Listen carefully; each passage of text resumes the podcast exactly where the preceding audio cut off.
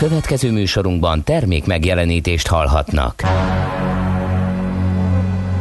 A 90.9 Jazzy bemutatja egy zűrös városban, ahol semmi sem biztos. Csak az adó? Mondom semmi. Ahol a kisbefektetőket senki sem védi meg a tőzsdei kilengésektől, és a sikátorokban leselkedik a kíméletlen hozamgyilkos. Csak négy férfi múlik a közbiztonsága. Hadnagy urak, merre vannak? A mindenre elszánt és korrumpálhatatlan alakulat vigyáz a rendre minden reggel. Ezek az állati nyomozók? Négy férfi egyeset és egy nyalóka. Ács Gábor, Gede Balázs, Kántor Endre és Mihálovics András. Az íróasztal mögül pedig Profit kapitány diktálja a tempót. Humor, emberi sorsok, közönséges bűnözők és pénz, pénz, pénz. Egy különleges ügyosztály. A Gazdasági Muppet Show minden hétköznap reggel a 90.9 Jazzin. De is figyelj, ne csak a bárányok hallgassanak. De miért? Ha nincs pénzed azért, ha megvan, akkor pedig azért. Millás reggeli. Szólunk és védünk. Szép jó reggelt kívánunk mindenkinek ezen a gyönyörű szép pénteki napon. Már majdnem vége a hétnek, és úgy tűnik, hogy a hétvégének a fele még jó idő is lesz. Ugye, Mihálovics András kollégám? A vonal túlsó végén Kántor Endre kollégám, vonal? társam, a magyar rádiózás fene gyereke, így kell ezt, így Fene, kell fene ezt. gyerek? Igen. Na jó, nem ezt beszéltük meg. Azt mondtad, hogy valami sokkal jobbat mondasz rám. A fene gyerek az jó, az pozitív. Hát ha szeret valaki fene gyereknek kell lenni, az mindenképpen az, de Jó. ha valaki jó fiú akar lenni, akkor jó, ha ez kell, Nem akkor. Kántor Endre a magyar rádiózás eminens tanulója.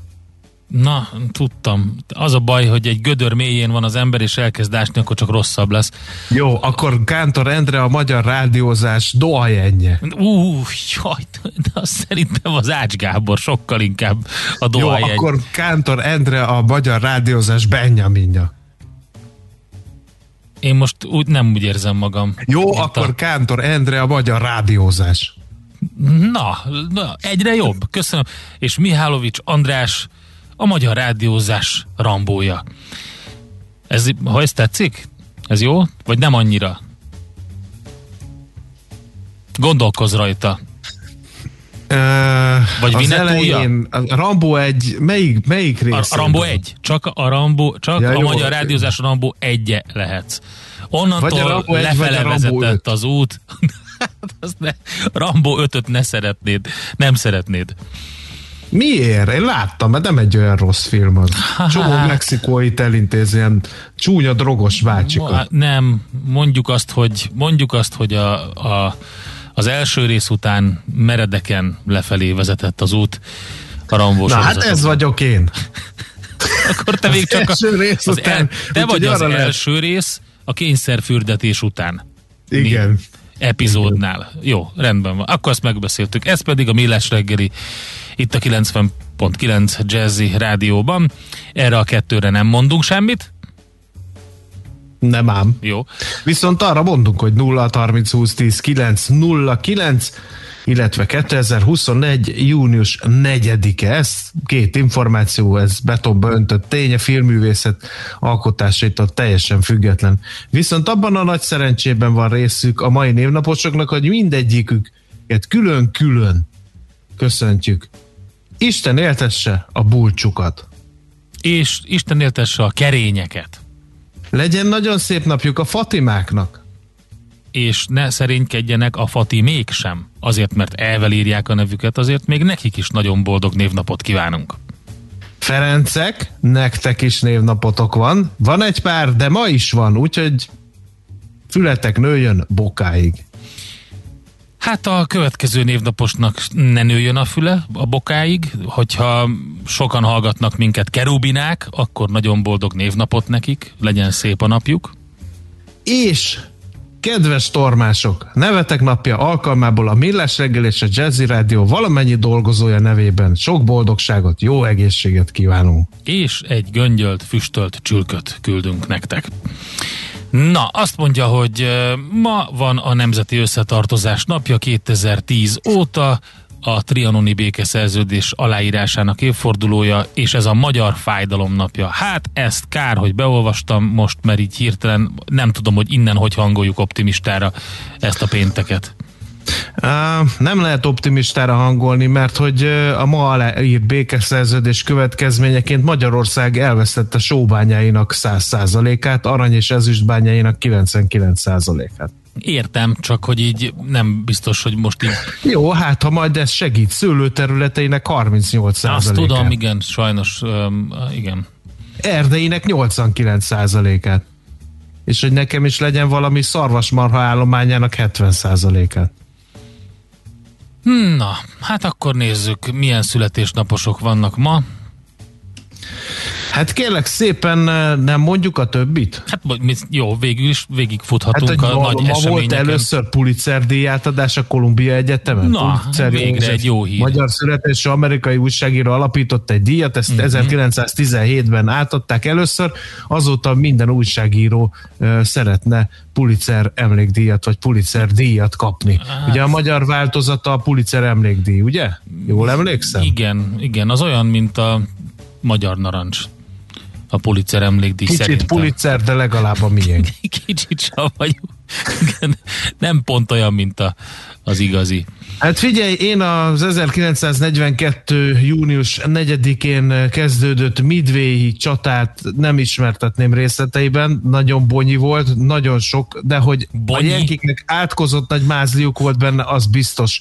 Gyakorlatilag az utolsó támadó hullám, az utolsó benzin cseppjeivel találta meg azt a flottát, amelyet ha nem találnak meg, akkor nagyon durva vereséget szenvednek szerintem, de megtalálták, aztán négy egyre nyertek, mármint az elsüllyesztett anyahajók tekintetében. Ez volt a második világháborúban a csendes óceáni hadszintér fordulópontja, mert a japánok az elvesztett anyahajóikat soha többé nem tudták pótolni.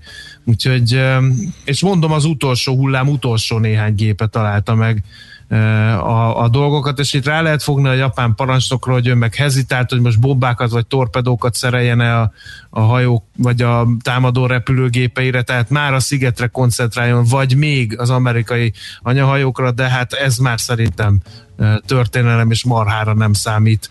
E akkor az űrzavarba ember legyen a talpán, aki jó döntést hoz, és úgyis a történelem fogja megítélni, hogy jó döntést hozott-e vagy nem. 1976-ban készült egy kiváló film, a Midway csata címmel. Egyébként az angol címe csak Midway volt egész nemes egyszerűséggel, és ugye a csendes óceáni hadszintérnek a fordulópontját mutatja be. Charlton Heston, Henry Fonda, James megvan. Coburn, Glenn Ford, Robert Mitchum, mindenki, Robert Wagner, mindenki szerepelt benne, És megvan a számított. legfrissebb változata és a remake ennek, amit nemrég hoztak ki. Várj, az, az tavaly előtt volt? Vagy valahogy Igen, így? igen, megnéztem többször is, mert ilyenkor háborús filmeket többször nézek meg. Először emberileg, aztán szakmailag. Uh-huh. E, Úgy, és úgy hát emberileg, kicsit mint ilyen- szakmailag. Te, tessék? Úgy emberileg, mint szakmailag. Igen, igen, és hát kérlek szépen a, be, azt kell mondanom, hogy egy kicsit, tehát a csatajelentek na- értelemszerűen nagyon jól el vannak találva, hála a CGI-nak. Meg a Roland Emmerichnek, aki gyakorlatilag anélkül nem tud élni. Igen, és hát gyakorlatilag viszont a storyboard az egy kicsit ilyen, hát kaotikus. Ez a, tudod, ez a több szereplős, nem tudod hirtelen ki a főszereplő. Mhm. Annak ellenére, hogy a fent említett klasszikusban is több főszereplő van, hallhattunk egy Persze. csomó színész nevét, ott egy kicsit jobban eligazodik az egyszerű néző. Hát nem tudom, hogy sikerült-e be. Végülis a Woody Harrelson, Patrick Wilson, Dennis Quaid, most nézegettem itt a listát. Hát de akik- Dennis Quaid epizód szerepet, mert kap valami betegséget, ahogy egyébként azt hiszem Skull Stenger nagyot alakítja, hogy hogy ő is kapott egy betegséget, és Mhm. ezért mást vezette a csatát végül, bármennyire szerette volna, de na mindegy, szóval ő ilyen epizód szerep ebben. Nyilván van szerelmi szál, nyilván van heroikus patriotizmus benne, tehát egy csomó minden igen, van igen. benne. Igen. Na, hát akkor most tovább léphetünk, vagy még szeretnél valamit az... Nem, hát menjünk át a születésnaposokra. Mert hogy ott van egy csomó ismert híres ember, többek között ö, azt mondja, hogy ki szeme... Ja, ho, ho, ho, ho. Azt 1900... ki mondja, mert szép kerek. Nem, tud, nem tudom. Majd én magamra vállalom. Na jó, vállalt te magadra. Uh, hát uh, 1961-el kezdjük, akkor uh, június 4-én Gyurcsány Ferenc közgazdász maradjunk ennyiben, politikus ő, most már nem közgazdász, és annyira örülnénk, hogyha így megértené, hogy már már eltelt az ideje régen, és hát tök jó lenne, hogy itt ezen a szép kerek évforduló mondaná, hogy a viszontlátásra, drága honfitársai. Hát figyelj, most az nem biztos, hogy annyira öm, optimista a születésnap így a összödi beszédes filmmel, amit így gyakorlatilag majdnem az ő születésnapjára hangoltak. Az Mondom, hogy majdnem, mert milyen furcsa A miniszterelnök úrnak is korszak, most volt a születésnapja, lehet, hogy az övére Igen. hangolták, úgyhogy Hogy... Igen. Az megvan, hogy milyen furcsa fintoras sorsnak, hogy pont ezen a napon írták alá Trianon szerződést, amikor Gyurcsány Ferenc megszületett néhány évvel később. ilyen- Felfigyelt valaki erre ilyen fintorok vannak bőven, mellékes? András. Én ennek nem um, tulajdonítanék nagy De én csodálom, hogy nem jelent még meg, meg a sajtóba, hogy ez alig ha lehet véletlen. Kinek a reinkarnációja? Majd Gyurcsány? most, majd most. Most, hogy felhívtam a figyelmet rá, igen. Sokkal inkább beszélnék a Angelina Jolie amerikai színésznőről Magyar 1975. származású, a Jólika. A Jolika, és igen, mindenki magyar származású, azt tudjuk. Természetesen. Úgyhogy em, Hát Oscar, Glo- Golden Globe, minden van. Fotomodell, író, producer, filmrendező és az ENSZ menekült ügyi főbiztosságának külön megbízatja. Még De volt jó nem magyar a John Voight. A John Voight, amikor az apja, és kiváló színész egyébként, és nagyon hasonlít rá Angelina Jolie, akárki akármit is mond, szóval, hogy ő szlovák, ha jól emlékszem, valami szlovák és német felmenőkkel rendelkezik. Igen. Úgyhogy, de ettől még magyar az Angelina Jolie nyilvánvalóan. Igen, azt szeretném még mondani, hogy mindent elmond pályafutásáról a következő érdekes adat. Bevétel szempontjából két legsikeresebb filmje a Kung Fu Panda, illetve a Mr. és Mrs. Smith.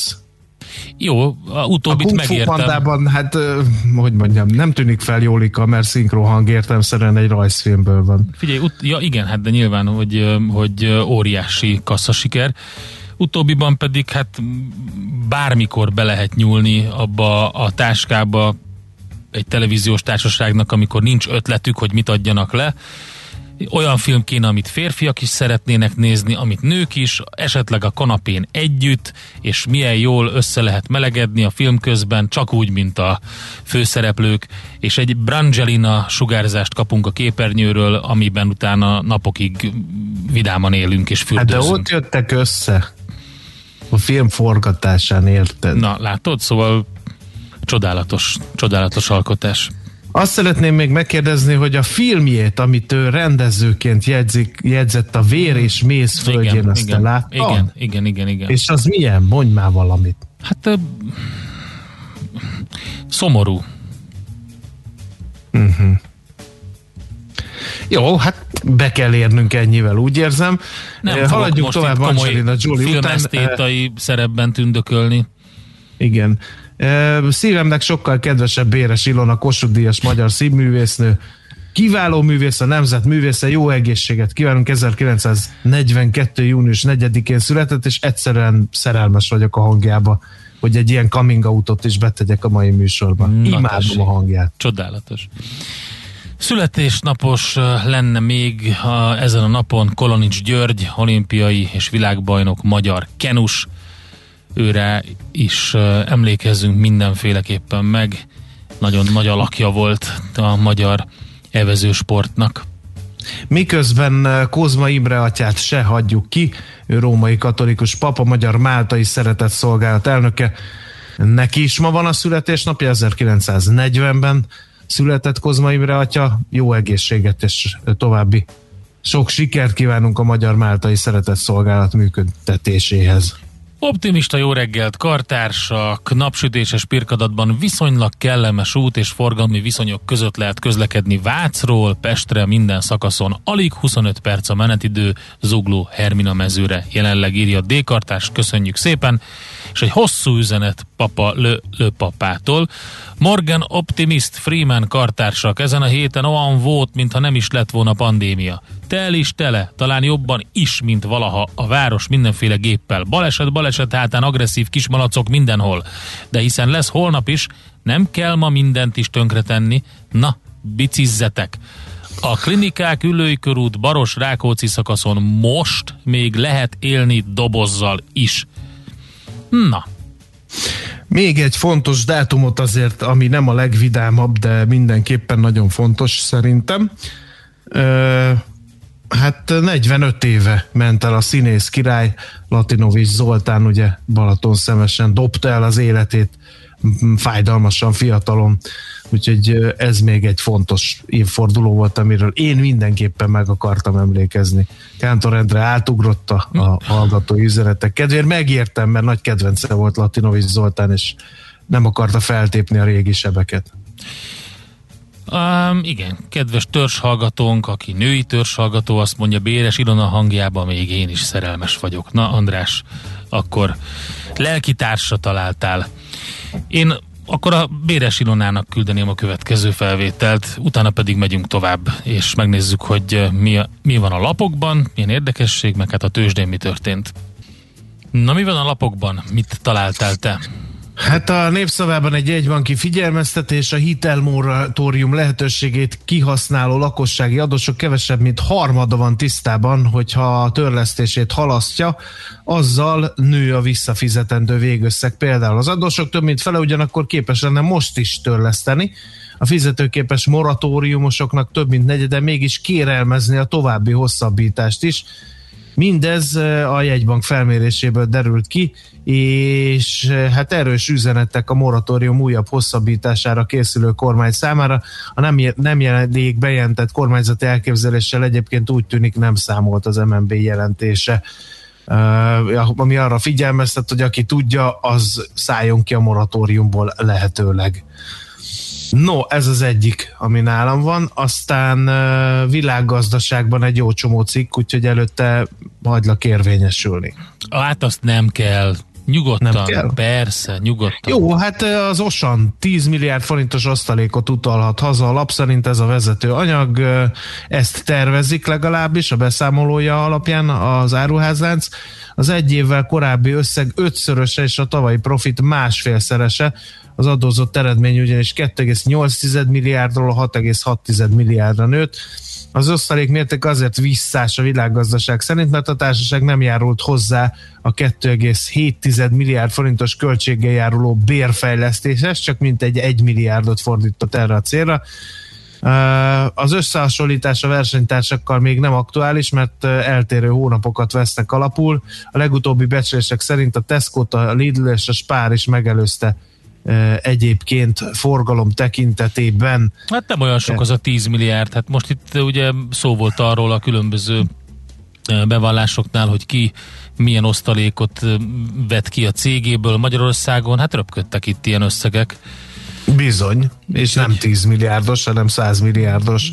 Igen, és Aztán nem kell hozzá egyre inkább lenni. a lakossági hitelpiac, ezt is a világgazdaságban olvasom, új csúcsra 107,6 milliárd forintra nőtt az új szerződések összértéke, egyre kedvezőbbek a számok a fogyasztási kölcsönöknél is.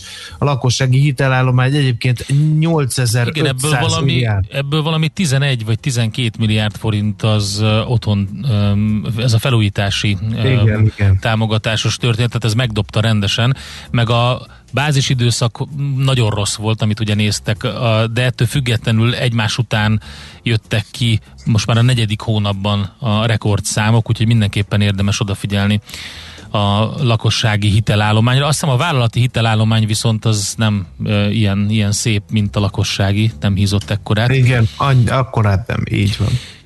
Közben pedig a broker cégek is megszedték magukat a válságban, azt írja a napi.hu, rekordbevétellel és nyereséggel zárta a 2020-as évet a befektetési vállalkozások szektora, a broker cégeknél az állományi létszám is nőtt, és a fizetések is jó magasak a nemrég közzétett éves beszámolók szerint. tehát végig lehet nézni a napi.hu-ba, hogy hol van kiugró növekedés, hol vannak jó zsíros fizetések, és egyáltalán miért uh, zárt nyerességgel a befektetési vállalkozások szektora. A nemzetközi sajtót körben lapozgatva nézem a headline sztorikat, a BBC-n a Roman Protasevich, vagy Protasevichnek a 90 perces televízió interjúja vezeti a, a listát itt a... Mert hogy kényszer hatására? Hát most nézd, 90, 90 perces tévéinterjút adott, és elismerte, hogy kormány ellenes megmozdulásokat szervezett ő, úgyhogy nyilvánvalóan ez egy, egy érdekes, érdekes fordulat. Azt mondja, hogy a Reutersen szintén egy érdekes dolog van, mégpedig, hogy mi történt ma Hongkongban, és mit csinált a rendőrség. Ugye azt nem mondtuk, hogy ma van az 1989-es Tiananmen téri um, eseményeknek a, az évfordulója, ahol ugye a hatóságok tűzfegyvereket és páncélosokat is bevetettek, brutálisan szétverték a diákok több napja tartó tüntetését. Voltak nem hivatalos becslések, amikor, ahol azt mondják, hogy 3600 polgári személy hunyt el ennek következtében, és arról számol be a Reuters, hogy megpróbáltak emlékezéseket szervezni, de a rendőrség keményen lecsapott, és az aktivistákat elszállították, úgyhogy rend a lelke mindennek, és nincs semmiféle megemlékezés. Úgyhogy ez van a Reutersen. Hát nekem nincs több Endre, úgyhogy haladhatunk akár tovább. Hol zárt? Hol nyit? Mi a sztori? Mit mutat a csárt? Piacok, árfolyamok, forgalom a világ vezető parketjein és Budapesten. Tősdei helyzetkép következik. Csak nem másfél százalékos bukszerösödés, 47.422 pontos záróérték, ez volt a tegnapi nap mérleges, akkor lássuk a részleteket, hát persze, hogy ekkora volt az erősödés, mert az OTP majdnem 2 százalékot ralizott fölfelé, 16.025 forintos záróértékig, és a Richternek is jó napja volt, 2,3%-os plusszal 8155 forinton zárt, a MOL 6,1%-os pluszt tudott összeszedni 2394 forinton fejezte be a tegnapi napját, és hát fél forinttal beérte, de erősödött. A Magyar Telekom is 406 forinton szárta a tegnapi napot. A Masterplast még belopta magát mindenképpen a vezető papírok közé, elég durva forgalomban 1,7%-ot erősödött 3660 forintig, és akkor ugye a fiaskó volt tegnap előtt, az akkóról nem számoltam be, pedig az akkó is nagyon szép forgalomban 4,1%-os plusszal e, hajrázott a tegnapi napon, és e, hát nagyjából nézem, hogy hol volt még érdemleges forgalom, amiről lehet beszélni. Hát gyakorlatilag nem volt ennél több érdemi említhető folyamat a Budapest értéktőzsdén, úgyhogy átpasszolnám a lehetőséget. Vagy mondhatnám klasszikussal szóval back to you, Endre. Köszi. Um, hát vigyázó szemünket vessük a redites befektetőkre, mert elkezdték felpörgetni az általuk oly kedvelt, kedvelt papírokat, AMC-t elsősorban, de a BlackBerry-t is, és a GameStop-ot is, nagyjából ezeket ide érdemes odafigyelni, mert nem véletlen hogy eh, ilyen mozgásokat láttunk. Na de nézzük, hogy mi történt. Eh, hogyha ázsiai körképet nézzünk, akkor azt látjuk, hogy a Nikkei 0,3%-os eh, mínuszban, a Shanghai Index 0,1%-os pluszban, és a hongkongi is 0,1%-os pluszban úgyhogy egy sima, egy fordított, egyébként nagyon jó napja van például a Nippon Steel Corporationnek 2,3%-os pluszban, az M3 viszont elég nagyot esett, 4,5%-ot. Európára áttérve a érdekes hangulat alakult ki, a FUCI 0,6%-os mínuszban zárta a tegnapi napot, és azt lehet mondani, hogy hát igen, nem volt annyira jó kereskedési nap Európában. mert hogy Frankfurtban ugyan 0,2%-os plusz volt, de a londoni FUCI 100-os 0,6%-os minusszal zárt. Na, és hát mi történt az Egyesült Államokban? Csupa-csupa piros, az S&P 500-as 0,4%-os mínuszban, a Nasdaq 1% fölötti mínuszban, és a Dow Jones is mínuszban fejezte be a kereskedést, és ha megnézzük, hogy melyek voltak a papírok, amelyek mozgatták a piacot, hát a mínusz oldalt mondanám először, beesett az Intel 2% fölött, a Boeing 2% fölött, a Salesforce 1,6% fölött, az Apple 1,2%-kal és a Visa majdnem 0,7%-kal. A pozitív oldalon pedig ott van a Merck, meg a Procter Gamble 2, illetve 1,8%-os plusszal, de jól szerepelt a Goldman Sachs is 1,4%-kal, ezek ugye mind Dow komponensek. A Nasdaq-en a Tesla érdemes kiemelni, a Teslát 5,3%-os mínuszt hozott össze tegnapi kereskedésben a Tesla. S&P komponensek közül pedig az autóipari cégek szerepeltek nagyon jól, a Ford 7,3%-os pluszt hozott össze, a General Motors 6,4%-ot, úgyhogy őket lehet kiemelni. Így indulunk tehát a mai napon. Tőzsdei helyzetkép hangzott el a Millás reggeliben. Ja, azt elfejtettem mondani, hogy hogy állnak a kriptók, mert egy kis mozgás volt, de nem sok, ugye nagyjából ezen a 36-37 ezeres szinten állt be most a bitcoin, úgyhogy itt is tartózkodik ezen a szinten. Na, kedves hallgatóink írják, nagyon élvezem a műsort. Hát én ennek nagyon örülök. Már megérte felkelni. Nagyon örülök. Én nem élveztem ugyan a felkelés, de mostantól én is élvezem a műsort. Igen. Um, Egyébként az AMC papírjai az After Hours-ban 7,5%-os minusszal zártak, de... Hát ezt úgy csinálják, ahogy Igen. egy csorda csinálja, jönnek, letarolnak mindent, jönnek, aztán mennek. fűsenő utánuk. jönnek, bennek, de valami iszonyat, azt hiszem valami ezer nem tudom hány, vagy lehet, hogy több, nagyobb százalékos emelkedésen van túl, úgyhogy elképesztő, amit produkált. Egyébként a rendes kereskedési időben is valami 10, nem tudom, 17 százalékos mínusz volt, hogyha jól láttam. Úgyhogy és ráadásul ugye ez a mínusz annak is köszönhető, hogy saját papírjait nem ajánlja vételre az AMC, kiadott egy... ugye ez ezt egy, is megértük. Ez egy elég érdekes, ezt nem ajánljuk.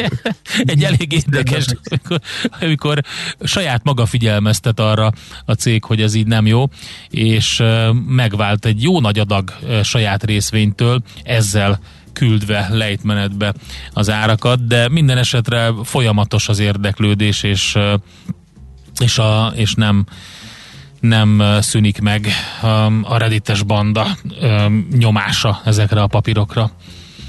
Na, akkor jön Danai Kata szerintem a legfrissebb hírekkel és információkkal, utána pedig megnézzük azt, hogy hajózni hát, muszáj, vagy nem muszáj. Igen.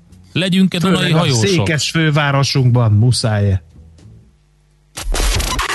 Nézd a Millás reggeli adásait élőben a millásreggeli.hu oldalon. Millás, Millás reggeli, a vizuális rádió műsor. A reggeli rohanásban könnyű szemtől szembe kerülni egy túl szépnek tűnő ajánlattal. Az eredmény krétával körberajzolt tetemes összeg. A tethelyen a gazdasági helyszínelők, a ravasz, az agy és két füles csésze és fejvállalakzat. A lehetetlen küldetés megfejteni a Fibonacci kódot. A jutalom egy bögre rossz kávé és egy olyan hozamgörbe, amilyet még Alonso Mózli sem látott. Millás reggeli, a 90.9 Jazzy Rádió gazdasági mapetsója. Vigyázat! Van rá engedélyünk! Jó reggelt kívánunk mindenkinek, ez továbbra is a Millás reggel itt a 90.9 Jazzy Rádióban Mihálovics Andrással. És Kántor Endrével. 0630 20 10 909 ide várunk közlekedési információkat és anomáliákat tőletek, kedves hallgatók. Budapest legfrissebb közlekedési hírei, itt a 90.9 jazz 7 óra előtt baleset történt, kérem szépen az Üllői úton, ezúttal kifelé eh, az Ecseri út előtt, arra felé egy sáv járható. Nézem, hogy uh, milyen információk vannak az útinformon, balesetet nem találtak, illetve bocsánat, de mégis a 48-as főúton nagy csere térségében a 11-es kilométernél kis teherautó személygépkocsival ütközött össze a félútpályát, lezárták a forgalom irányonként váltakozva halad. Az M3-as autópálya bevezető szakaszán lassabb haladásra kell készülni a reggeli erős forgalomban. Ezen kívül kifelé az M3-as egyébként jól közlekedhető. Küldte nekünk Schmidt Andi hírszerkesztő kollégánk, és még egy baleset most, szintén az M0-áson az M31-től az M3-as felé 61-es kilométernél történt baleset. Budapest, Budapest, te csodás! Hírek, információk, érdekességek, események Budapestről és környékéről. Hajózásról fogunk beszélni, mivel a hajó, vagy mivel a közszolgáltatásban végzett menetrendi hajóközlekedtetés alapból évi 300-500 millió pluszköltséggel jár a BKV-nak, ugye ennyit kell ráfizetni a hajójegyek bevétele mellett. A cégvezetés úgy döntött, hogy idén ezt a pénzt inkább az alaptevékenységre, buszokra, villamosokra költik. Itt van velünk a vonalban a BKK kommunikációs vezetője és szóvivője Borsi Dávid. Szervusz, jó reggelt kívánunk! Szervusztok, jó reggelt kívánok, köszöntöm a kedves hallgatókat. Idén tehát nem futnak ki a BKV hajók. Lehet azt mondani, hogy a járvány elvitte a pénzt? Igen, tehát ez egy, ez egy teljesen pontos megfogalmazás. Alapvetően a, a koronavírus járvány elég jelentős bevételkiesést okozott a, a BKK-nál.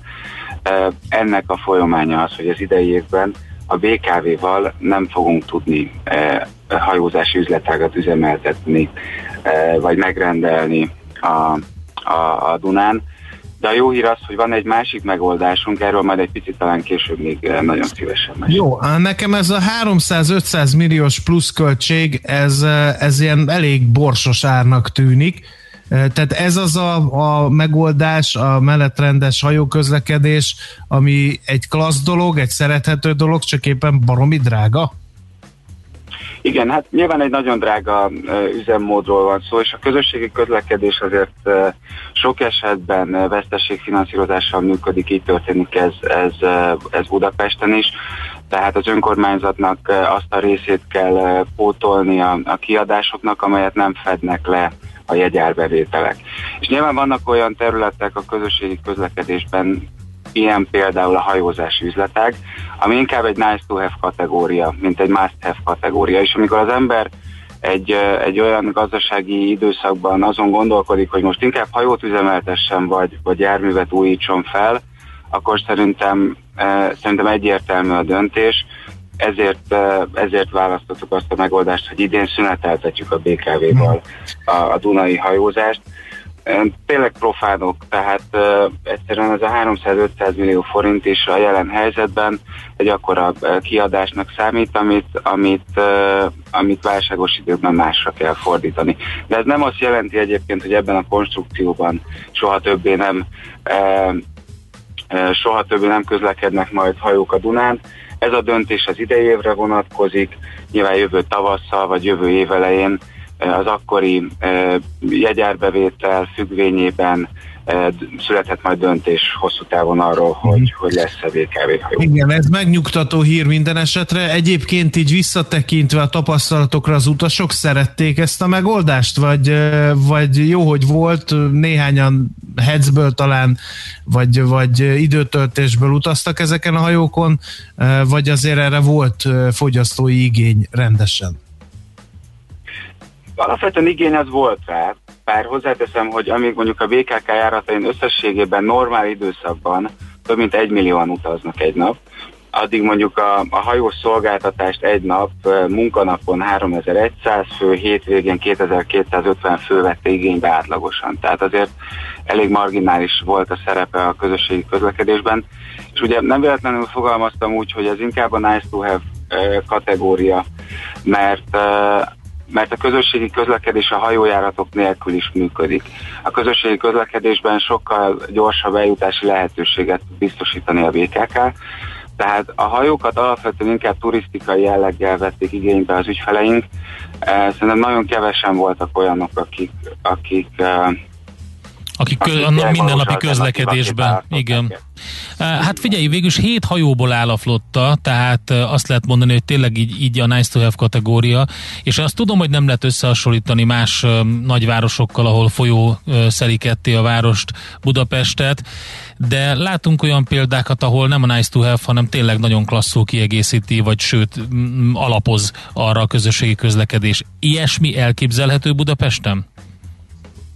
Alapvetően ehhez én azt gondolom, hogy sokkal gyorsabb hajókat kéne beszerezni, eh, mert azért ezek a, a hajók nem a, a gyorsaságukról híresek, tehát szerintem ahhoz, hogy ez valós alternatíva legyen, és valaki mondjuk a, az Árpád hídtól a Petőfi hídig eh, hajóval jusson, a leg, hajóval jusson el a leggyorsabban, hát ahhoz egyrészt kell egy másik menetrend, amely nem 200 méterenként biztosít kikötés vagy kiszállási felszállási lehetőséget, hanem mondjuk gyorsabban halad, másrészt pedig a, az állomások között is fontosabb lenne a gyorsabb eljutás. Uh-huh. De alapvetően én azt gondolom, hogy a Dunai hajózásnak pont az a szépsége, hogy az ember szépen komótosan végighalad és megcsodálja a budai vagy a pesti, pesti panorámát, de hogy beszéljünk arról is, hogy mi a megoldásunk az idei Igen. évben. Nyilván alapvetően láttuk azt az igényt, hogy, hogy tényleg mondjuk turisztikai jelleggel nagyon szívesen szálltak fel az emberek, akár, akár munkába menet is a, a hajókra, ezért a Mahartal kötöttünk az idei évben egy együttműködést, így a Mahart és a BKK együttműködésében mégiscsak lesz menetrend szerinti hajójárat a Dunán. Egészen pontosan ma indul az első hajójárat a Vigadó tértől. Ez egy körjárat lesz, és aminek nagyjából az útiránya úgy néz majd ki, hogy a Vigadó térről indulva a hajó elmegy a Margit szigetig, ott visszafordul, elmegy a, a műegyetemig, a Bálnáig, majd visszatér a Vigadó térig, és ezt a kört 12 órától két óránként indulva egészen 20 óráig megteszi majd. Tehát aki aki hajózni szeretne, annak a Mahart BKK hajóinára lesz lehetősége.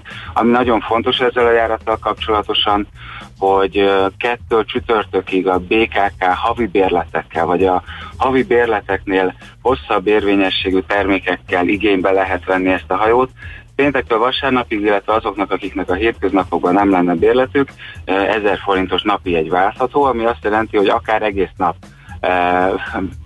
elhajókázhat. Igen, nézem az útvonalat, nagyon klassz. Vigadó tér Akadémia, Margit sziget Sportuszoda, Battyányi tér, Műegyetem, Bálna, Vigadó tér. Úgyhogy végül is be lehet járni Budapest, Budapestet hajóval. Így van, úgyhogy kárpótlásként ez a, ez a megoldásunk született, és amit még szeretnék hangsúlyozni, hogy ezen a hétvégén, tehát szombat-vasárnap bevezető jelleggel a BKK bérleteket most hétvégén is elfogadják, úgyhogy én bíztatok mindenkit egy jó kis Dunai hajózásra a hétvége folyamán. Hát az idő jó lesz, úgyhogy ez teljesen klassz programnak Igen, nekem mutatkozik. még egy kérdésem van a, a menetrend szerinti hajózással kapcsolatban, ha nem bánjátok, ez pedig az, hogy egyébként milyen állapotban van a hajóflotta, ez a hét egységből álló hajóflotta. Azért drága az üzemeltetés, mert ezek elavultak? Alapvetően ezek nyilván nem mai eh, hajók, és uh-huh. hogy az üzemeltetésről beszél, beszél két mondatot, tehát a BKK rendeli meg ezt a szolgáltatást a BKV-tól, uh-huh. és, és az üzemeltetés pedig a BKV-nak egy alvállalkozója végzi, akinek nyilván feladata az, hogy felkészítse ezeket a hajójáratokat a, a tavaszi, nyári, akár őszi üzemre, eh, de nyilván igen, tehát ezek nem, nem mai hajók, elég jelentős összeget kell fordítani a karbantartásukra ahhoz, hogy biztonságosan közlekedjenek.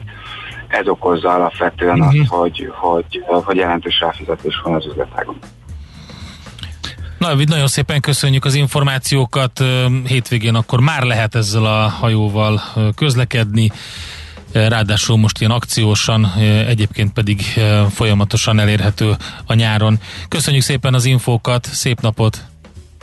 Köszönöm szépen, szép napot nektek is, viszontlátásra. Borsi Dáviddal beszélgettünk, a BKK kommunikációs vezetőjével, szóvivőjével, arról, hogy Budapesten hogy áll a hajózás, illetve a hajóközlekedésnek milyen jövője lesz. Nekünk a Gellért hegy a Himalája. A Millás reggeli fővárossal és környékével foglalkozó robata hangzott el. Az önkritika az út felfelé. Millás reggeli. Hát András, nem tudom, láttad, de, de egészen brutális dolog történt a fertőtónál. Ugye van ez a um, fertőtavi... A cölöpházak. Cölöpházakkal kapcsolatos mizéria, ami már megy egy ideje, és főleg ugye a mag, maguknak a nyaraló tulajdonosoknak elképesztő helyzetet teremtett.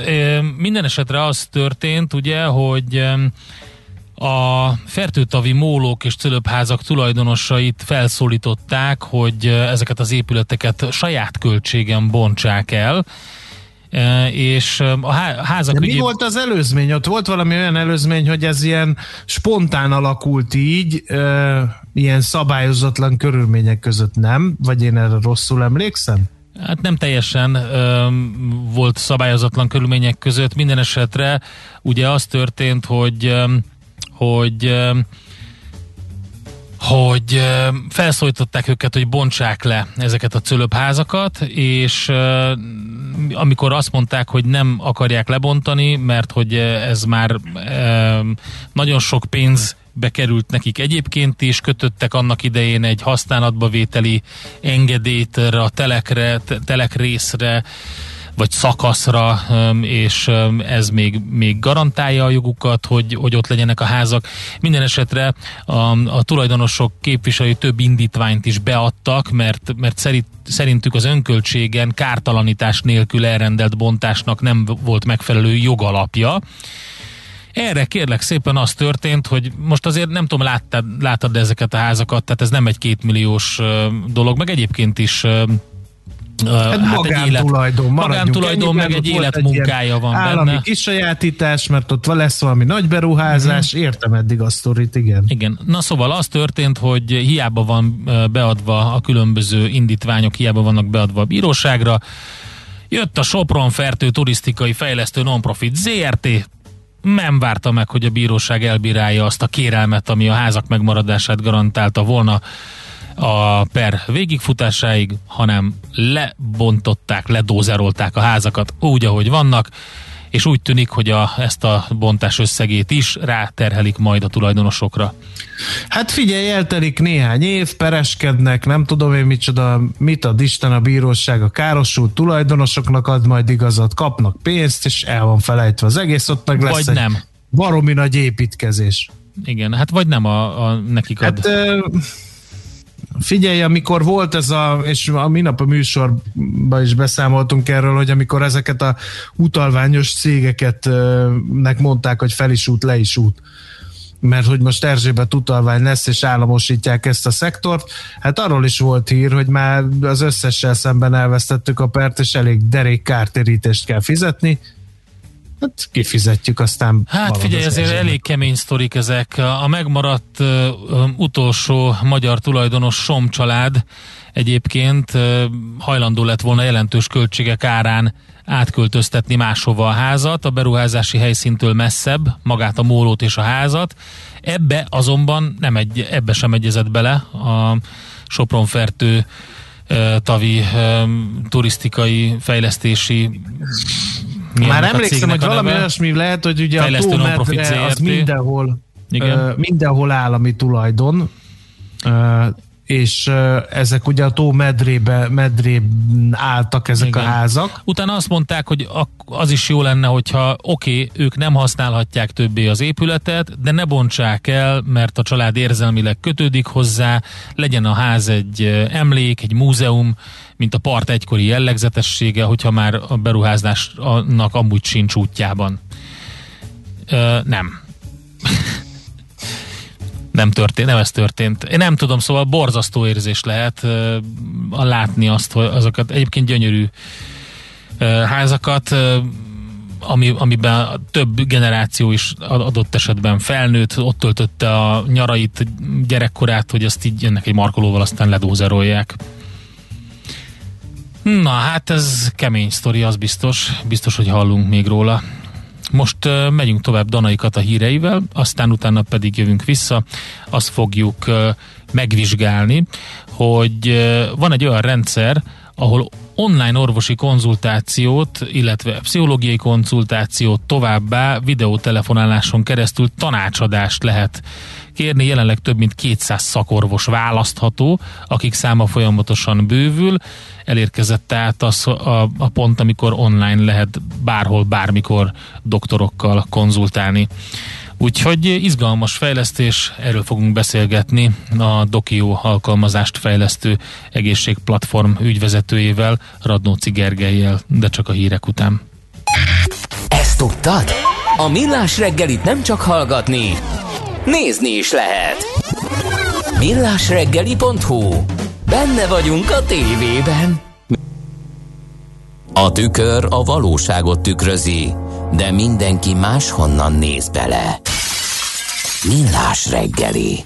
Most érkezett az információ, hogy a körúton leállították a villamos közlekedést, mert rosszul lét volt az egyik villamoson, és így aztán nem járnak a villamosok, úgyhogy ha valaki nagyon rohan valahova és villamossal szeretett volna menni, akkor az lehet, hogy most nem fog sikerülni. Majd írjátok meg, hogy ez működik-e 0630 20 10 909, mert fontos információ. Na itt van velünk. Igen, de hát ezzel össze lehet kötni a következő témánkat, hogy egy ilyen helyzetben lehet-e például uh, videótelefonon segítséget kérni, vagy tanácsadást lehet kérni? majd? Hát igen. Ez a kérdés. A vonal túlsó végén Radnóci Gergely, a Dokio alkalmazást fejlesztő egészségplatform Kft. ügyvezetője. Jó reggelt kívánunk! Jó reggelt, sziasztok! Szia! Mit tud a rendszer? Egyáltalán milyen lehetőségek vannak, kivel lehet konzultálni, és mi az, amit terveztek? A, a Dokio egy online szolgáltatás, azért hoztuk létre, és abban segít, hogy amikor szükséges, akkor keresgélés nélkül hamar eljussunk a megfelelő szakorvoshoz. Ez egy igazi újdonság Magyarországon. Sok, sokan ismerünk orvosokat, hallgatóknak is biztos van olyan, olyan a barát körükben, akiket folyamatosan, az orvosokat folyamatosan hívogatják a rokonaik, barátaik, teljes baráti körük ügyes bajos dolgokkal. Fáj a lányom füle, hova vigyem, várhat-e reggelig, vagy nagyon sürgős és ez, ez egy nagyon áldott állapot, amikor, amikor van erre mód. De mit tegyen az, aki nem akar, vagy nem tud ilyen szívességet kérni? Milyen jó lenne, hogyha éjjel-nappal bárhol, bármikor előkaphatnánk a telefont, és szívességkérés nélkül egyszerűen szakszerű eligazítást kapnánk. A mhm. Dokio az egyenes út a gyógyuláshoz, és ezt kínálja. Bár, bárki bárhol, bármikor díjmentesen előveheti az okostelefonját, vagy a, vagy a számítógépét, választ kaphat arra, hogy, hogy a megadott panaszai körülbelül milyen lehetséges okokhoz köthetők, és az eljuthat a releváns szakorvoshoz. Ez a gyakorlatban hogy működik? Ez egy videóhívás, a... telefonhívás, internetes egy, oldalon ez, kell bejelentkezni? Ez egy internetes oldal. Bárki beírja a böngészőbe, hogy dokio.hu, akkor megtalálja a, a tünet ellenőrző funkciónkat, illetve az orvosi időpont foglaló funkciónkat. Ez a két egyedisége ennek a rendszernek. Magyarországon ilyenre még nem volt példa. A tünet ellenőrző funkció egy mesterséges intelligencia, ami rámutat, hogy milyen egészségi problémára utalhat néhány megadott tünet. Tehát ha például azt beírom a, a keresőbe, hogy hogy fáj a homlokom, megkérdezi tőlem, hogy hogy, hogy fáj, mióta fáj, ha előre hajolok, jobban fáj és a végén kiad két-három olyan betegséget, ami valószínűsíthető, hogy köthető ezekhez a panaszokhoz, tünetekhez, körülményekhez. És adott esetben megadja, hogy például arcüreggyulladás gyanú, és, és a következő 24 órában ehhez és ehhez a Füdor gégészhez már mehetek is, itt az időpont, a legnagyobb magánklinikák 300 orvosa közül kiválaszthatom azt, aki leginkább szimpatikus, és mehetek is hozzá uh-huh. kezelésre. A, tényleg a mesterséges intelligencia van olyan szinten ma már, hogy diagnózist állítson fel előzetesen, természetesen? A mesterséges intelligencia egy nagyon fontos területe a, a digitális egészségügynek. Szeretném leszögezni, hogy, hogy a dokion nálunk, amit a tünetellenőrző mond, az nem diagnózis, nem váltja ki az orvosi vizsgálatot, tehát szükség esetén mindenképpen azt ajánljuk mindenkinek, hogy forduljon orvoshoz, de abban mindenképp tudunk segíteni a mesterséges intelligenciával, hogy közelebb vigyük az ügyfeleket, az embereket a panaszok eredetéhez, hogy mi okozhatja ezt. És segítünk eligazodni. Nem kell annyit keresgélni, hanem meg tudjuk mutatni, hogy körülbelül melyik szakemberekhez érdemes fordulni, ki az, aki tud segíteni. Ez egy komoly rendszer, tehát 650 betegséget és több ezer körülményt, panasz, tünetet vesz figyelembe, és a méréseink alapján 93% pontosságú, ez egy nagyon nagy arány, tehát sokkal pontosabb, mint például bármelyik telefonos diszpécser vagy ügyfélszolgálat, amit mondjuk egy panasz esetén föl kellhet hívni máskor. A vonal túlsó végén pedig elhangzott, hogy a magyar országi magánklinikáknak az orvosai vannak? Így van, így van. Már négy, a, négy magánklinikát ö, ö, lehet foglalni a, a Dokió kínálatában a legnagyobb ma, hazai magánklinikák közül, de ez, ezt a szolgáltatás palettát ezt folyamatosan bővítjük. Tehát akkor az Tehát úgy néz ki, hogy az applikációból... Nem kell arra számolni, hogy akkor kapunk orvost, és az meg azt mondja, hogy három hónap múlva reggel nyolcra várom. Erre nem kell számítani. Az egyik legnagyobb előnye annak, hogy, hogy ezt, a, ezt a tünetellenőrzést és időpontfoglalást az emberek egy helyen integráltan felhasználóbarát módon tudják használni, az az, hogy amint egy panaszsal e, már szakemberhez szeretnénk fordulni, akkor akár már másnap reggel várnak minket szeretettel Budapesten, illetve néhány vidéki városban magánklinikáknál. Tehát magán az applikáción belül, vagy az weboldalról rögtön tudok foglalni is? Az történik? Így van, így van. A legnagyobb magánklinikánk több száz orvosának egy, hely, egy helyen láthatjuk a, a, a teljes előjegyzési naptárát, tehát én tudok válogatni fénykép, életrajz, korábbi képzettségek, név alapján, illetve klinika és helyszín alapján a, a, a szakorvosok közül, és az pontosan meg tudom mondani, hogy nekem 8 óra 30-kor a hegyalja úton megfelelne egy időpont, rákattintok, és le van foglalva. Hát, ez, ez, annyira, ez annyira egyszerű, annyira egyszerű, hogy sok ügyfelük nem hiszi el, hogy ez tényleg meg is történt. Volt, aki felhívta a klinikát, hogy ez most tényleg le van foglalva? Tényleg le van foglalva. Hát kérem, meg kell nekik mondani, hogy ez olyan, mint a Tinder, azt meg már használták, úgyhogy pontosan működik. Na, ez um, így van. Van-e magyar, a magyar piacon igény a szolgáltatásra? Komoly érdeklődést mérünk és látunk. Tehát az, ez a, a Dokio az első olyan uh, szolgáltatás, ahol a két funkció, a tünetkereső, tünetfelismerő uh, uh, tájékoztató funkció és az orvosi időpontfoglalás szoros integrációban együtt működik. Azt mondjuk és azt képviseljük, hogy a legjobb az egészséges életmód, és, és az, hogyha az ügyfelek rendszeres tűrővizsgálatokra járnak, és meg, megelőzik azt, hogy, hogy, hogy bármilyen betegség kialakuljon, de ez természetesen nem mindig megoldható. Ha viszont panaszuk van, és orvoshoz fordulnának, akkor az a legfontosabb, hogy gyorsan és nagy bizonyossággal lássák, hogy hova, kihez, mikor érdemes fordulni. A Dokion erre van lehetőség. Honnan jött az ötlet, hogy egy ilyen alkalmazást fejlesztetek, mióta megy a munka, mennyire hatott erre a koronavírus kapcsán a magánegészségügyi iránt feltámadó fogyasztói igény? A Dokió csapatával olyan, olyan szolgáltatást kerestünk, olyan szolgáltatást akartunk építeni, ami nem csak üzletileg működőképes, hanem fontos pillanatokban közvetlenül segíti az emberek életét. Itt ez egy, ez egy több hónapos előkészítő folyamat volt, több száz ötletet gyűjtöttünk össze szakértői interjúk, felmérések, tesztek, elemzések alapján, és ebből született végül a végső termékkoncepció, ez lett a Dokió. A kereslet az, az nem csökkent, sőt nőtt a koronavírus járvány ideje alatt a, a, a Dokió szolgáltatásaira, ugyanis kevesebben jutottak el szakorvoshoz, egyre többen lettek kíváncsiak arra, hogy, hogy egy adott problémára mi, mi, mi, milyen megoldási utak léteznek. Egy kérdés jött, hogy a rendszerben mindent lehet látni, az árakat is lehet látni előre? Lehet látni előre az árakat.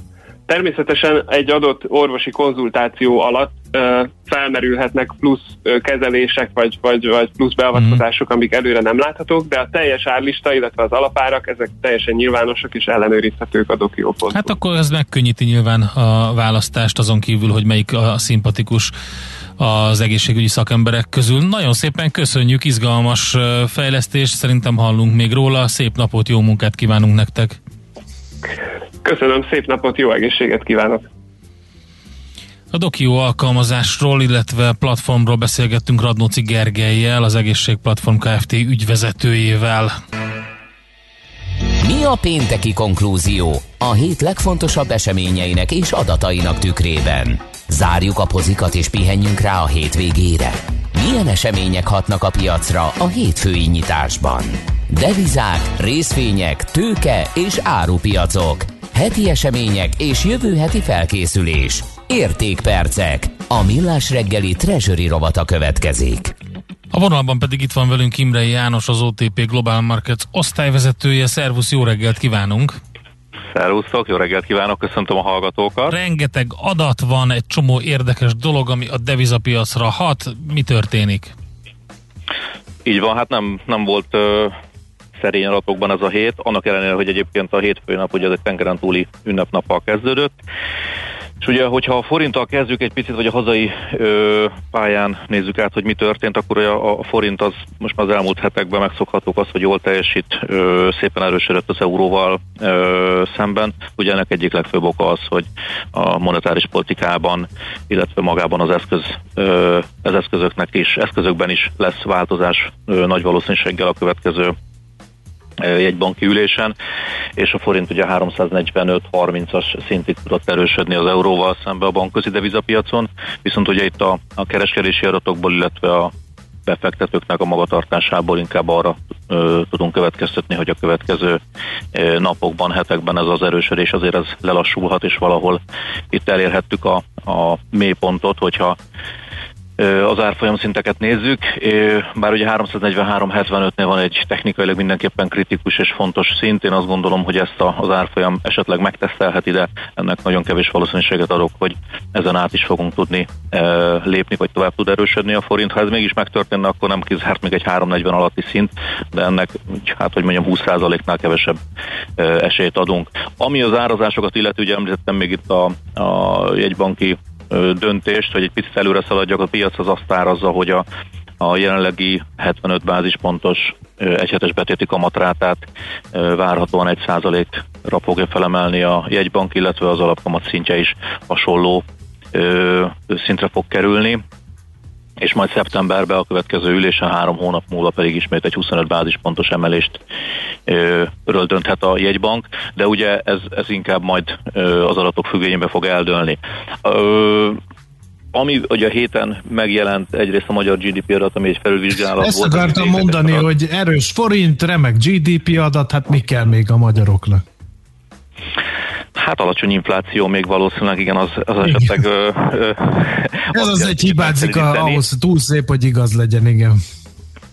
Így van, de, de ahogy említetted, hogy a GDP az remek volt, és ugye ebbe az is, az is a pozitív, hogy 2%-kal tudott nőni a, a első negyedévben ugye a magyar gazdaság, hogy az utóbbi három negyedév az minden esetben pozitív volt. Egyrészt a szolgáltató szektor is jól, jobb vártnál egy picit jobban teljesített, ugye az építőipar, illetve az ipari termelés sem volt elhanyagolható mértékű annak a javulása, de azért azt nem szabad figyelmen kívül hagyni, hogy a kormányzati kiadások azok, azok jelentős mértékben járultak hozzá itt a növekedéshez. Aztán ugye a következő nap már érkeztek a hét közepe felé eurozóna inflációs adatok. Ugye azt láttuk, meg arról beszélget tünk elég sokat, hogy hogy fognak alakulni ezek az inflációs számok, mennyire lesznek ezek átmenetiek, illetve hogy mennyire kell majd a jegybankoknak reagálni ezekre az adatokra. Minden esetre itt azért a, a májusi adat az 2% volt az eurózónában, ami az áprilisi 1,6-hoz képest némi emelkedést mutat, de még mindig nem kontrollálatlan, és, és egyelőre úgy tűnik, hogy az inflációs várakozások sem szaladtak el a, a, a zónában, a maginfláció pedig mindössze 0,9 százalék, és visszatérve ugye a fő adatra, ott pedig leginkább ugye az energiaárak változásából, illetve annak a bázis hatásából adódott ez a, ez a jelentős megugrás, tehát inkább egyelőre az a, az a kép lehet igaz, hogy az árnyomás folytatódik, de, de az jövő év, jövő év során azért vissza fog térni egy olyan szintbe, amit ugye az LCB tolerálni fog.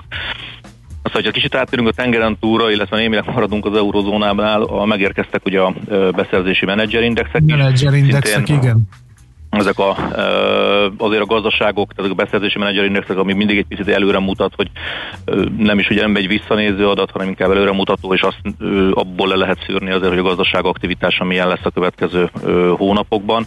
Egyelőre mind a két gazdasági centrumban a vártnál ugye jobb adatokat tettek közé, és egyelőre mindenki az újranyitás bűvöletében él. Úgyhogy itt a, mind, a, mind az eurozóna, mind az USA-ban ugye 60 egész az eurozónában 62,8 az USA, vagy igen, az USA-ban 62,1 pontra emelkedtek. Itt az 50 fölötti érték jelzi ugye a konjunktúrát, illetve a gazdasági erősödést. De azért az fontos megjegyezni, hogy a feldolgozóipar helyzetét ugye továbbra is nehezíti a készlethiány, nyersanyagárak emelkedése, szállítmányozással kapcsolatos problémák, valamint a munkaerőhiány is, ami, ami azért kihívások elé fogja állítani ezt a szektort is, tehát hogy rövid távon a piac ugye ezeknek a híreknek örül, de, de azért elég sok a kérdőjel. És ugye ez talán ma egy, illetve tegnapi napon, hogyha munkaerőhiányról beszélünk, a munkaerőpiacról, akkor a szolgáltató szektorból érkeztek munkaerőpiacra az Egyesült Államokból, ez az ADP, ami egy elég markáns 900 ezer új munkahelyről számolt be a, a, a szolgáltató. A várt 650 ezeres növekedés helyett, ami, ami szintén jól jelzi azt, hogy az újranyitás után van van tér, illetve van lehetőség ugye munkát találni az Egyesült Államokban is, bár ennek a, az új állásoknak a legnagyobb része az a egészségügyi szektorban jött létre, és kérdés az, hogy itt a, a nagy növekedéssel lépést fog-e tudni tartani majd a, a munkaerőpiac, de ezt meg fogjuk látni ma, ugye fél háromkor lesz egy ö, úgynevezett non-farm payroll, a mezőgazdasági szektoron kívül létrejövő új munkahelyeknek a számát fogjuk ma megtudni. A várakozás az elég markáns, itt is 600 ezer főt, 600 ezer új munkahelyről szólnak az előrejelzések az Egyesült Államokban. És hogyha picit átértünk ugye itt a sok adat utána, aki esetleg jobban szereti az árfolyamokat, ez hogy euró-dollárra is rápillantunk, akkor azért az tegnap érzékelhető volt, hogy dollár némileg magára tudott találni az euróval szemben, az 1.21, 1.22 szint környéken mozgott jó részt a, a hét első felében a jegyzés, aztán tegnap némileg erősödött a dollár, és az egy 21-et vette célba. Én azt gondolom, hogy itt a, a pozitív adatok, illetve majd a, a ö, hozamváltozás, környezetváltozása miatt inkább az 1.20 lehet a következő, nagyobb valószínűség az 1.20 lehet a következő ö, ö, árfolyam szint, amit megcélozhat a kurzus, illetve a kereszt. Hát izgalmas, az biztos. Azt látjuk, hogy ugye a bázis időszakokhoz képest nagyon jó adatok jönnek ki sok helyen, legyen a munkanélküliségről szó, vagy pedig GDP adatokról, úgyhogy ez biztos, hogy mozgatni fogja az árfolyamokat a következő héten is. Így van, lesz, ugye hamarosan érkezik, majd lesz magyar infláció, illetve hát amire készülnünk kell, ugye a Fed, illetve az ECB, tehát uh, izgalmas hetek lesznek, én azt gondolom, hogy a június az még mindenképpen uh, volatilitást fog okozni majd a, a, az árfolyamokban. Oké, okay, nagyon szépen köszönjük, jó munkát nektek, jó kereskedést! Köszönöm szépen, köszönöm szépen, jó hétvégét, viszont hallásra, szervusztok! Imre Jánossal beszélgettünk az OTP Global Markets osztályvezetőjével. A hét legfontosabb eseményei és jövő heti felkészülés, értékpercek, a millás reggeli treasury robata hangzott el.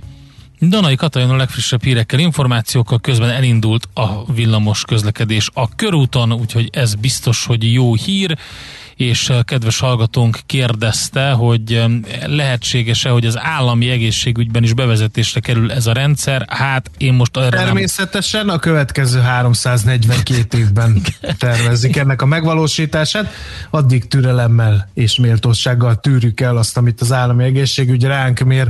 És még egy dolgot helyre kell tennünk, ett, valamiféle nyelvbotlás lehetett, mert Kolonis György jött a megemlékezésünkbe evezősként tituláltuk a hallgató szerint, és hát természetesen ő nem evezős volt, hanem olimpiai és világbajnok magyar kenus, úgyhogy ha tényleg ezt mondtuk, ezt most már így utólag én nem tudom visszapörgetni a fejembe, akkor természetesen az a jó megoldás, hogy kenus volt, ő nem evezős.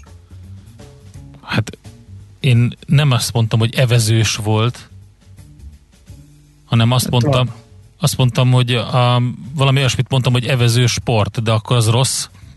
Hát én nem tudom, hogy az evező sport az különböző, mert mindenkinél evező van. Most szerintem többen megharapták magukat emiatt a mondatom miatt, de hát igen, az evezősöknél is evező van, meg a kajakosoknál is evező Hát van, és kenus, a kenusoknál de mondtuk, is. hogy kenus volt természetesen, de hát én azt így egy amblok gondoltam, hogy a, akkor, akkor jó, akkor még nagyobb, még nagyobb kört fogok mondani, akkor a magyar sport kiemelkedő alakja Na volt. tessék, előre menekültél.